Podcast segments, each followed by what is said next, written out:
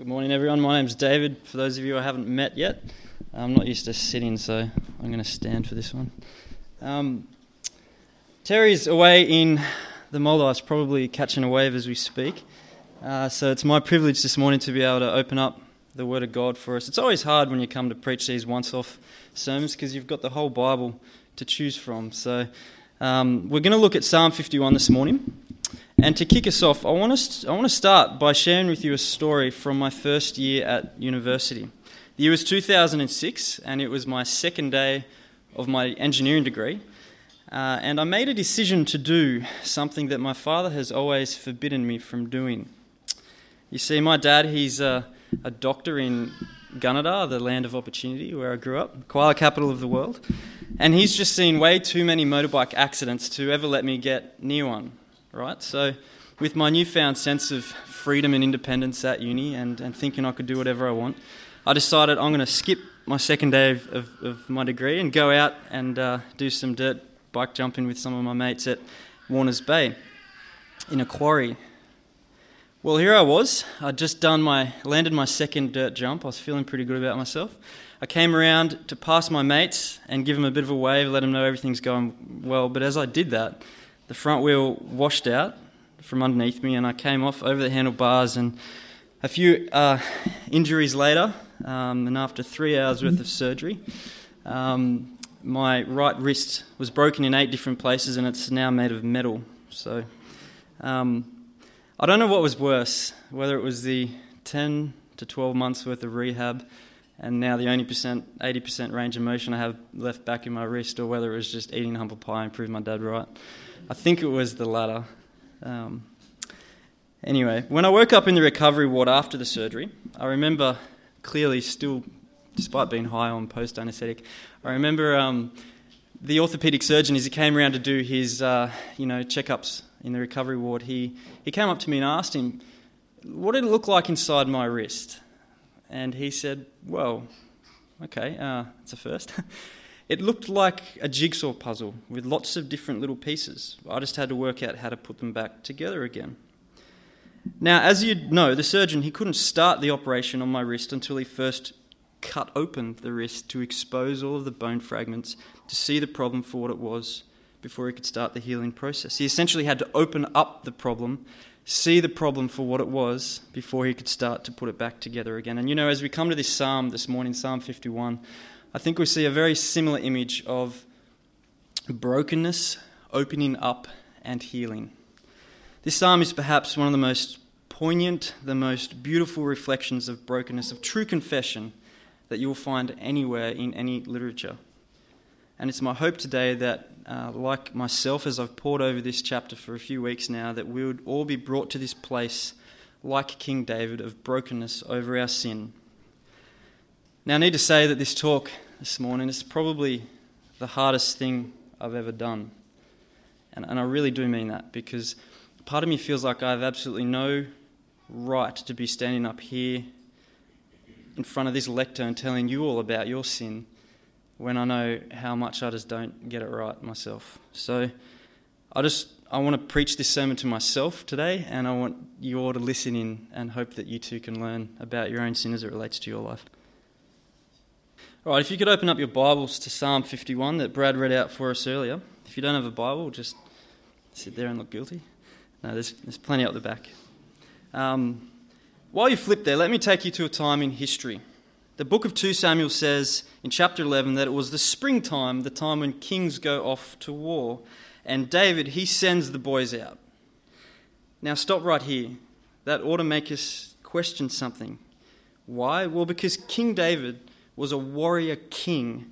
He made a name for himself through battles and victories and conquering his enemies on the battlefield. But for some particular reason, on this particular occasion, Dave stayed at home in Jerusalem. Now, many of us are familiar with this story, and we know that it was no coincidence that David stayed at home and didn't join his army. While his army was off fighting for the banner of Israel against the Amorites, David, one moonlit evening, just happened to go for a stroll on his palace roof, enjoying the evening air, no doubt. And while he was up there, his gaze just happened to fall on a lady who was bathing on her roof. And she was naked, and her name was Bathsheba. And let me just say something as a, as a bloke, being a guy, knowing a bit about guys myself. If I was to ever stumble across a beautiful naked lady, well, let me just say I would know that I'd be in a very dangerous position because lust has a way of captivating us all. Because here's what we know the strongest man in the Bible, the most godly man in the Bible, and the wisest man in the Bible all fell to sexual immorality. For me to stand there and say that I can withstand the urges or temptation is to say that I'm stronger than Samson, to say that I'm more godly than David, and that I'm wiser than Solomon. And in case you're wondering, I'm not. If, if the Apostle Paul had been present with David on that roof, I have no doubt that he would have said to David, as he did to the church in Corinth, Flee, flee sexual immorality. It's a fire that, if stoked, will burn wildly and destroy everything in its path. And if you read the narrative of David's life, you'll see that it was never ever the same again after Bathsheba, because he chose to yield to temptation and not flee. So David had Bathsheba brought to him where he seduced her, or depending on your reading of the text, he raped her, and she fell pregnant. Now, this put the king in a bit of a bind, you see. Bathsheba was a married woman to a, a guy called Uriah, and he was a Hittite man who actually fought in David's army. And after some failed scheming, David ordered that Uriah be put to the front line of combat without support. The troops withdrew, and he was cut down and killed. So David had committed adultery with Bathsheba and then covered it up with premeditated murder in order that he might marry Bathsheba and legitimize the pregnancy. And the message here, I think, is one that so many of us can relate to. If at first your sin finds you out, then just keep on sinning to sin your way out of sin. It's like, you know, when you, when you tell a lie uh, and then somebody asks you about that, and then you have to lie to cover up that original lie, and it just, just keeps on going. And Samuel also tells us uh, that as a consequence of, of what David did with Bathsheba and Uriah, that the baby born to Bathsheba and David died as a result. But if my dear mother has taught me anything, and she's taught me much, it's that David, your sins will always find you out. Or if Mrs. Deane's words of wisdom don't strike a chord with you, then heed what the Apostle Paul has to say. Do not be deceived. God is not mocked. For whatever a man or woman sows, this he or she will also reap. And in the case of King David, he sure did. And it wasn't until 12 months later, there in chapter 12 of 2 Samuel, that we find this famous confrontation between Nathan and King David. I don't think any confrontation in, in history has ever been so brief yet so effective. Just four words You are the man. Listen to this from 2 Samuel 12. Then the Lord sent Nathan to David, and he came to him and said to him, There were two men in one city, one rich and the other poor.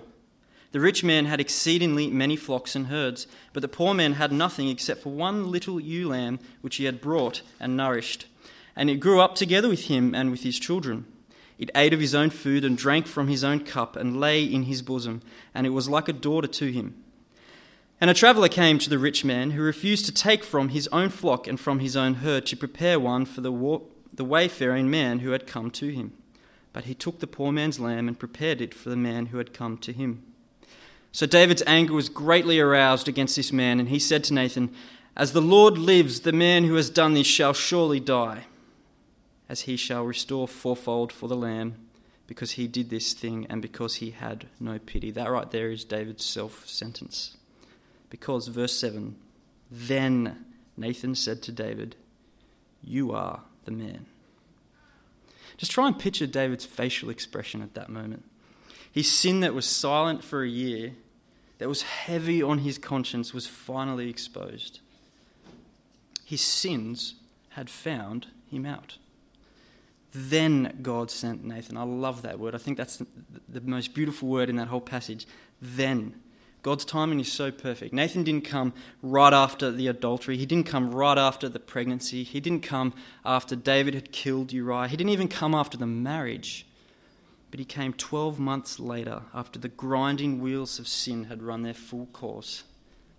Then God sent Nathan. And David's reply was the only right reply he could have had. He said, I have sinned against the Lord. I like to think it was that exact same night after Nathan had confronted David that David went off to his bedchamber to pen this psalm that we have written before us, Psalm 51. There's much we can learn about this chapter of confession, um, but for the sake of time, as we read through this, I just really want to focus in on, on sin, what sin is, how it affects us, and uh, I'm going to try and do this in five main points and hopefully have you out of here by lunchtime. The first point is that sin stains. Look here from verses 1 to 3. Psalm 51. Have mercy on me, O God, according to your loving kindness, according to the multitude of your tender mercies. Blot out my transgressions, wash me thoroughly from my iniquity, and cleanse me from my sin. Now, just quickly, I want you to notice something straight up in this psalm. I think this is kind of the premise for the whole chapter. As I said, when I had the surgery on my wrist, before it could get fixed, the, the surgeon had to first cut open the wound and reveal it all with his scalpel in order to expose, expose, expose the problem so that he could start to put it back together. So now, spiritually, when it comes to this idea of brokenness over our sin, the question I want to ask is what does the cutting? Well, look here at verses 1 and 2. I think David is cutting himself with the blades of one, God's loving kindness, and two, God's tender mercies. You see, what David is essentially doing straight up in this psalm is he is wounding himself by reminding himself of the goodness and grace of God. He is appealing to God's character. He doesn't make the deep wound the final wound by looking at the law as a measuring stick or anything like that. No, instead, David is essentially saying that what makes my situation so grievous, so devastating, is not that I broke some rule in the laws of Moses, but that I abused the goodness of God's character. The very same thing that convicts David is the very same thing that assures him God's character. Did you also notice the use of verbs here? Blot out, wash me, cleanse me. David's basically saying the same thing three different ways. And he creates for us this powerful word picture. I mean, when do you wash something? When do you cleanse something? When it's dirty, when it's stained.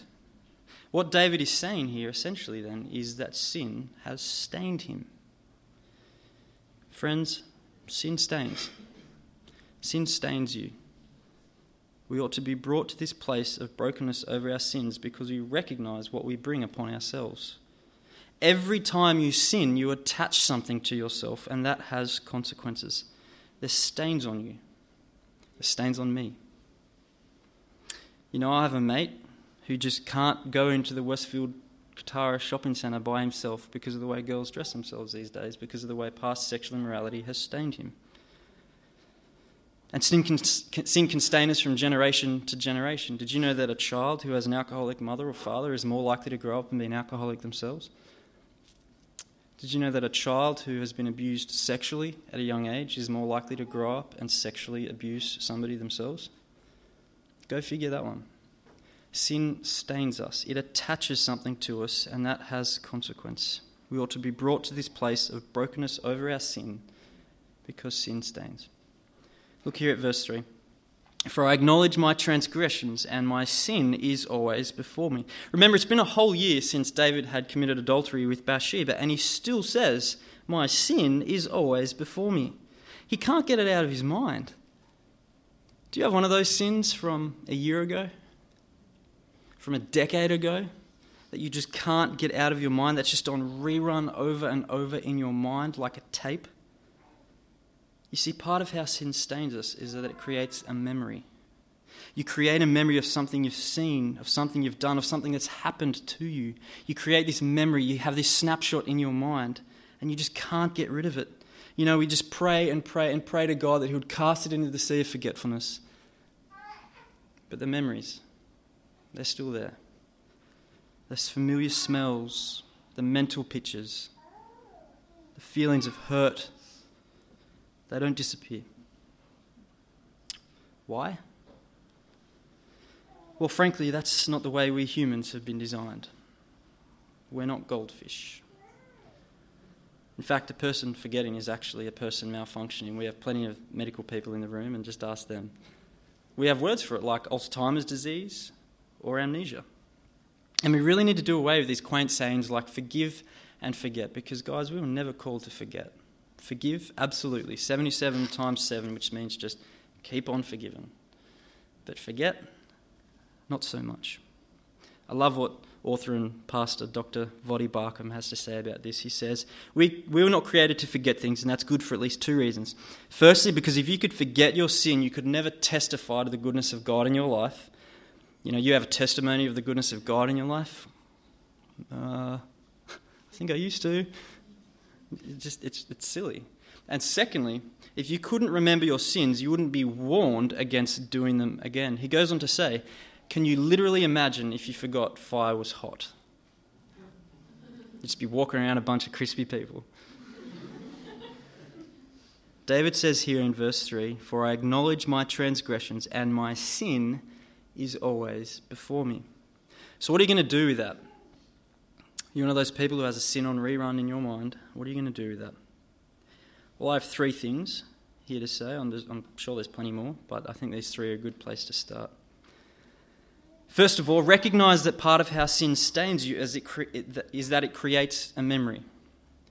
I think we just have to accept that. But challenge yourself to think of that as a blessing, not a curse. Secondly, understand that just because you sin or have been sinned against, that does not mean you aren't a Christian. That does not mean you are any less clean than anyone else. Even the great apostle Paul said, What a wretched man I am! Who will rescue me from this body of death? Thanks be to God through Jesus Christ our Lord. So then I myself in my mind am a slave to God's law, but in the sinful nature a slave to the law of sin. Don't you just love that phrase there? Thanks be to God. It's a great hinge of the Christian life. Finally, realize that God is not shocked by the ugliness of your past. David murdered Uriah, he committed adultery with Bathsheba, his baby's dead. But Jesus Christ came into this world to die for even the worst of sinners. King David's crime was great, but it doesn't even come close to the greatness of God's loving kindness and tender mercies. That truth right there changes the terrain of our Christian pilgrimage. The second point this morning is that sin is against a holy God. Look here at verse 4. Against you, you only have I sinned and done what is evil in your sight, that you may be found just when you speak and blameless when you judge. Now, again, there's two very practical lessons we can learn here from this psalm. Firstly, you must see your sin as David does against you, you only, God. We must all see our sin in right proportion to the holiness of God. So, what that means is the way you think about your sin, it must not be compared to its consequences. The way you think about your sin must not be compared to what other people think. Instead, the way you think about your sin must be compared to the holiness of God. Remember Nathan? What did he say to David? He said, You have despised the commandment of the Lord and to do what is evil in his sight. In his sight. So the underlying question here, I guess, is what makes sin sin? It's that it dishonors the holiness and righteousness of God. David says, Against you, you only, God. Notice he doesn't say against Uriah, I have sinned. Against Bathsheba, I have sinned. Because after all, who was Uriah but the man God created? Who was Bathsheba but the woman God created? I have sinned against you, a holy and righteous God, and that is why this psalm says that God is blameless when he judges. You see, David's sense of sin against others increased his sense of sin against God. Did you catch that? David's sense of sin against others increases his sense of sin against God. Secondly, we must confess our sins. David says, Against you, you only have I sinned and done what is evil in your sight. He's confessing, he's just getting it all out there on the table. We must be willing to confess our sin and take responsibility for it. I want you to look at something real quick. Think back to Genesis. If you remember in Genesis chapter 3, after Adam and Eve had sinned, God comes and he catches up with Adam, to paraphrase. He comes along and says, Adam, where are you? Adam was hiding because he was scared. Why are you scared, Adam? Because I'm naked? Who told you you were naked, Adam? You ate from the tree, didn't you? And what does Adam say? That woman, God, she made me do it. I mean, I was here, I was doing my yard work, I'm naming the animals. You actually put me to sleep. Out of my rib, you make this woman, and she's fine, she's better than anything else you put on the earth, but she made me do it. So God goes along to Eve and he says, Well, what do you have to say for yourself? And what does Eve do? That serpent, God, that you put in the garden, he made me do it. It's a blame game. It's continually passing the buck. It's a hospital pass. You want to take it one you want to take it a lot further, I should say. Adolf Hitler in his book Mein Kampf didn't just excuse his own sin, he actually romanticized his vision of a greater mono-ethnic Germany. And his sin, when not checked, as we all know, led to the mass genocide of over 6 million Jews in the Holocaust of World War II. That's a massive example, I know, but I just want you to know that that is how far down the road you can go if you don't justify your sin, but excuse it to yourself. You see, as humans, we have this unique ability to be able to look inside ourselves at the evil within and see it in a way that makes it not so evil to ourselves. We justify our own sin that so we can clear our own conscience. You know, I hear people, I hear mates, particularly when I was at uni, Christian guys say, Well, it's not like I actually slept with her. You hear people all the time say, it's just a little white lie, you know. What's the big deal? Guys, we must not justify our sins or find ways to excuse it. Just confess it. Remember the surgeon? He had to cut open my arm before he could fix it. Just get it all out there on the table. Let God do his operating. David Powlison, the editor for the Journal of Biblical Counseling, has this to say Everyone who seeks finds. Fight with yourself. Don't justify the things that God names as evil. Don't despair when you find evils within yourself. The only unforgivable sin is the impentance that justifies sin and opposes the purifying mercies of God. The third point this morning is that sin fades the joy of salvation. Look here from verse 10. Create in me a clean heart, O God, and renew a steadfast spirit within me. Do not cast me away from your presence, and do not take your Holy Spirit from me. Restore to me the joy of your salvation, and uphold me by your generous spirit. Now, I just quickly want to share with you something that has been so helpful to me, that has so hit me like a Mack truck as, as I've read through this psalm. I remember it was back in April 2010 I was terribly upset because I was broken up with my now beautiful fiancee, Julie. And I was there in my college room and I was just moping in self pity when this just really struck me. Have you ever noticed that there isn't a single mention of the word sex anywhere in this psalm? Have you ever noticed that there isn't a single mention of the word lying or murder or deceitfulness anywhere in this psalm? And that's where all of David's problems started to begin with, wasn't it? With Bathsheba, with Uriah? Or was it? No, the Bible doesn't see it that way. I love what John Piper has to say. He says, The misuse of the beautiful gift of sex is a symptom of the disease, not the disease. And that's why this psalm doesn't mention it. You see, this psalm isn't so much a psalm of what David did or didn't do. Rather, this psalm is a prayer of confession about the sinfulness of David's heart that made him do those things to begin with. What that means is that ultimately God isn't concerned with your sin list, the list of things you do and don't do. whatever that is, whether it be things like um, gossip or drunkenness or pornography or love of money or lying or bitterness or gluttony or selfishness or pride, on and on and on. List those areas of sin off for yourself that you know you struggle with. Those are what your sin looks like when it walks and talks. But that's not the main issue. This is the main issue. Restore to me the joy of your salvation. Because when that joy fades, you sin. When that joy fades, you start paying more attention to that woman who is not your wife. When that joy fades, you start getting some itch for some illegitimate satisfaction.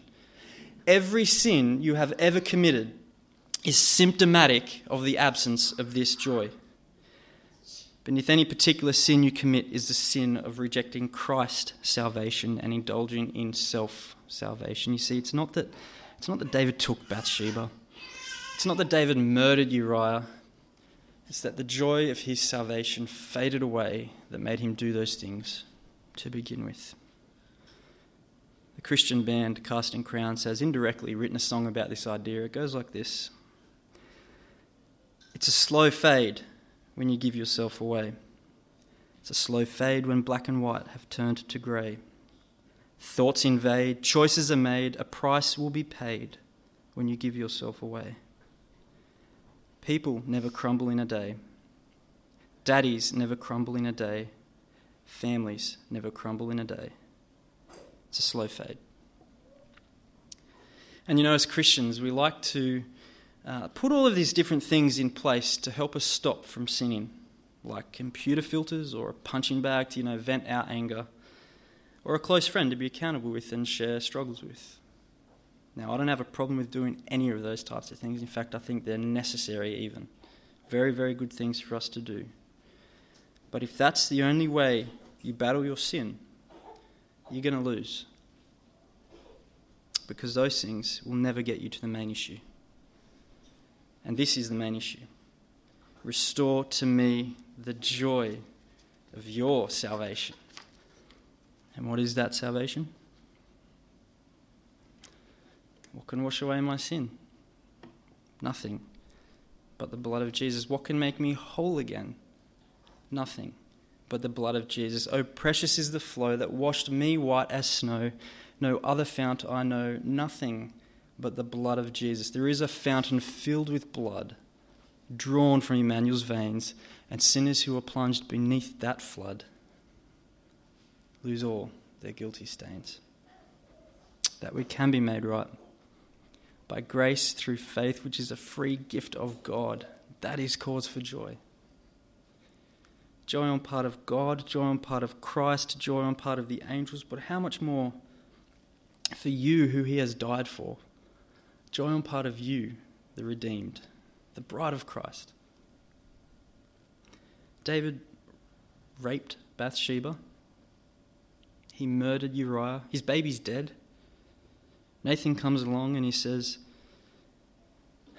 Why have you despised the word of the Lord? David says, I, I've sinned against the Lord. And then Nathan responds, The Lord has put away your sin you shall not die. Just like that. Rape, murder, a dead baby. The Lord has put away your sin. You shall not die. What? I mean, are you serious? Where is the justice in any of that? Can you imagine if you were standing there and you were Bathsheba's mother and you were next to Nathan when he said that to David? Can you imagine if you were Uriah's father when Nathan said that to David? The Lord has put away your sin, you shall not die.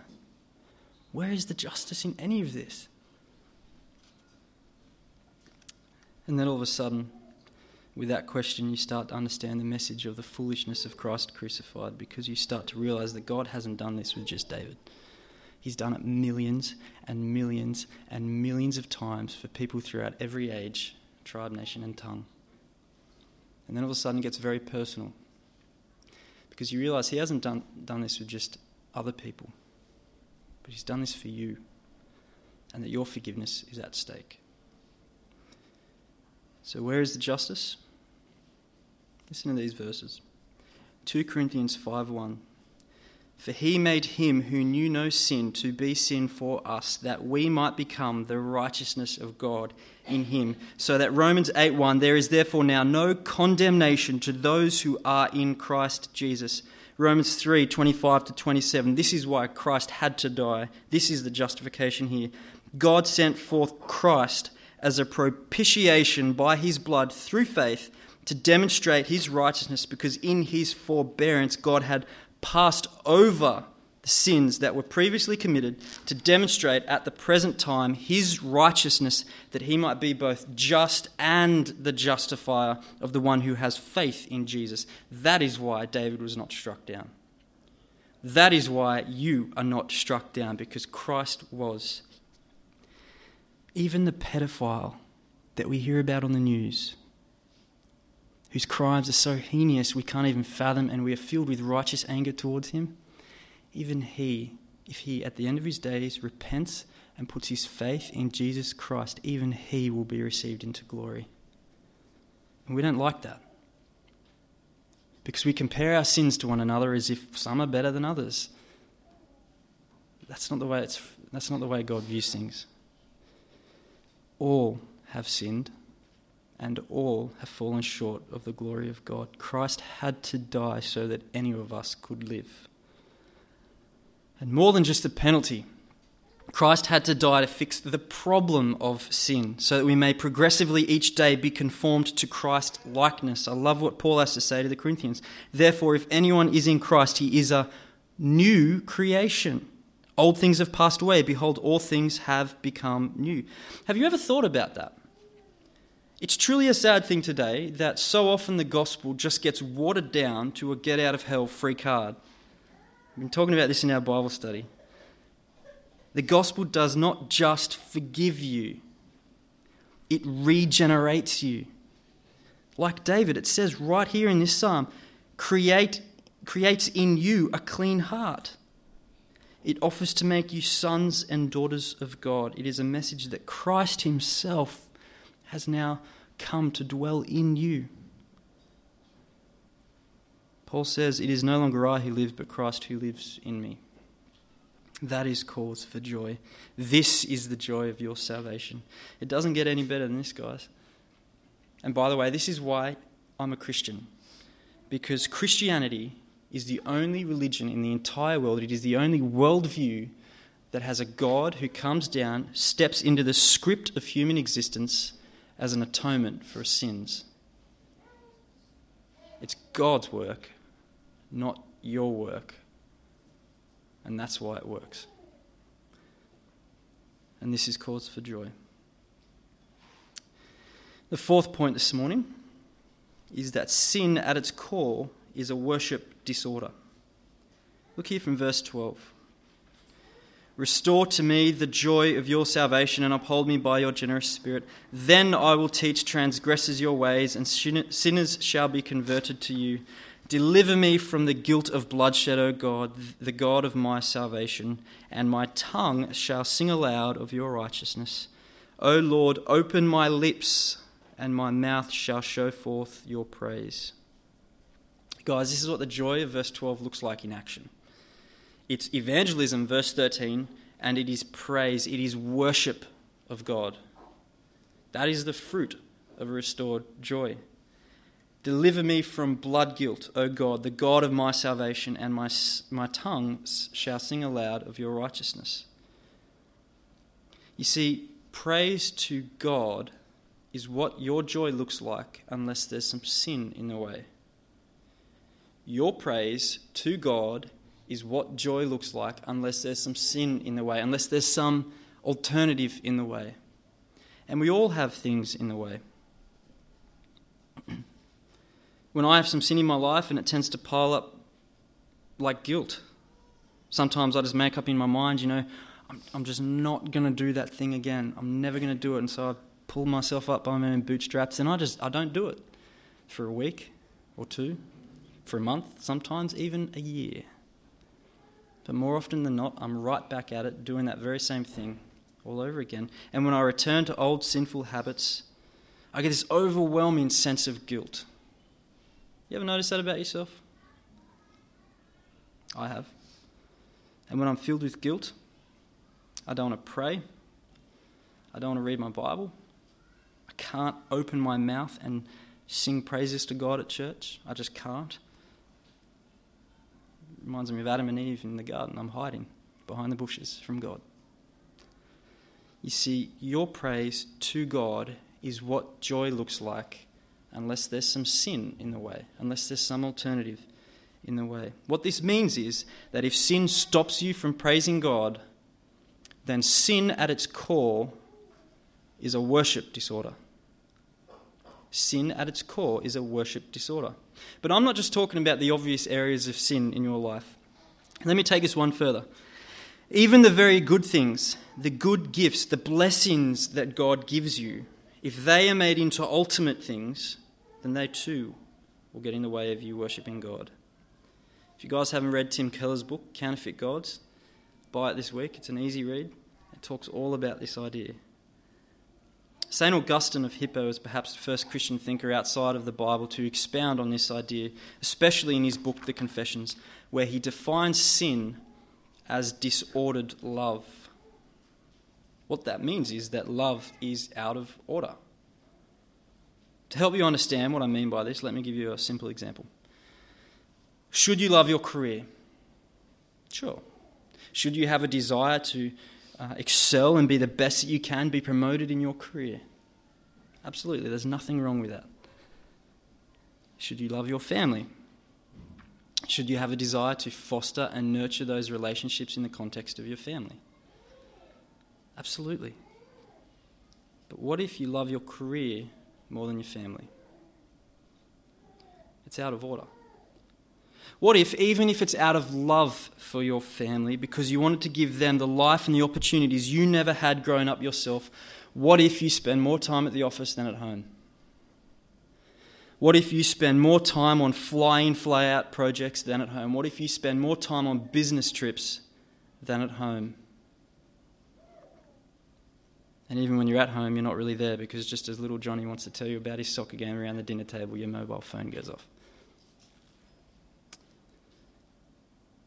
If your family always comes in second place to your work, then you have disordered your loves. And you know what's going to happen? What's going to happen is that by putting your career before your family, you will damage your family so much through neglect that ironically you will end up damaging your career to the very first thing you first loved. Another simple ex- example of this would be when a couple has a newborn child and all their energy and attention goes into loving this beautiful blessing from God, and in the process they neglect one another and their relationship breaks down because of it. Who's ultimately going to suffer because of this? The child. Disordered love leads to breakdown in your life. Sin leads to breakdown in your life. O Lord, open my lips, and my mouth shall show forth your praise. If that's not happening for you, then you have disordered your loves.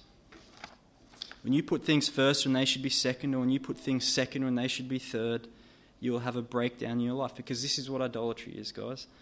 That is why God told Moses to write it down first. Do not have any other gods before me, because to do so is to commit idolatry. And if your life and your life will break down because of it. And you and you know, no created thing can ever bear the weight of your soul's desires. God has set eternity in the hearts of men, Solomon wrote and no person or thing can ever quench that. That is why it is actually unloving for you to put your spouse or your girlfriend or your boyfriend on some perfect pedestal, because in essence, you're demanding something from them that they were never made to give you, and that is unloving. Look, I don't, I don't want to beat a dead horse here, but this is just all over the Bible and it excites me. We went there earlier, but come back to me to Genesis. I want you to understand something about the fall. What happens at the fall is all about this idea of a worship disorder. And here's the order God creates man, and he gives the man the woman, and the man and the woman have dominion over all of the beasts of the earth. God, man, woman, all the beasts of the earth. But what happens at the fall? The beast deceives the woman, thus exercising dominion over the woman. The woman deceives the man, thus exercising dominion over the man, and the man grasps, gets the fruit to grasp equality with God. It has completely flipped the original creation order upside down.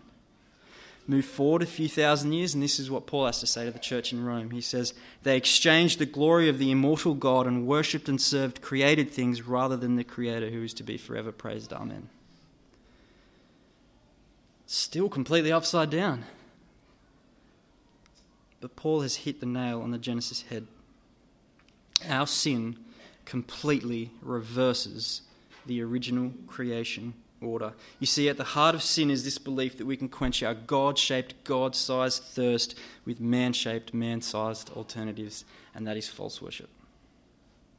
Whatever those alternatives to Christ may be for you in your life, whether it's obvious areas of sin that you enjoy, whether it's those good things that you have made into alternate things like a child or even your family, when you begin to live for those things, ironically, those things will end up ruling over you and things will begin to break down.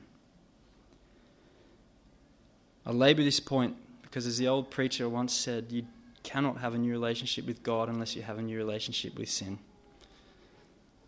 Because you see, sin isn't some mere moral indiscretion or poor choice you make against God. Sin can actually be an attempt to replace God with something else. And more often than not, that's with good things that He's given us. You see, the problem with this world today isn't whatever you read about in the newspapers. The problem with this world today isn't what you hear about on the news with terrorism or world poverty.